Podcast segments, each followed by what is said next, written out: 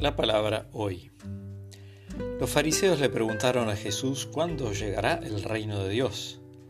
Él les respondió, el reino de Dios no viene ostensiblemente y no se podrá decir está aquí o está allí, porque el reino de Dios está entre ustedes.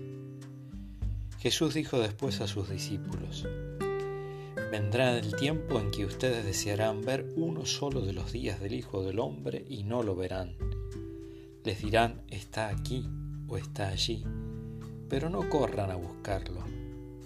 Como el relámpago brilla de un extremo al otro del cielo, así será el Hijo del Hombre cuando llegue su día.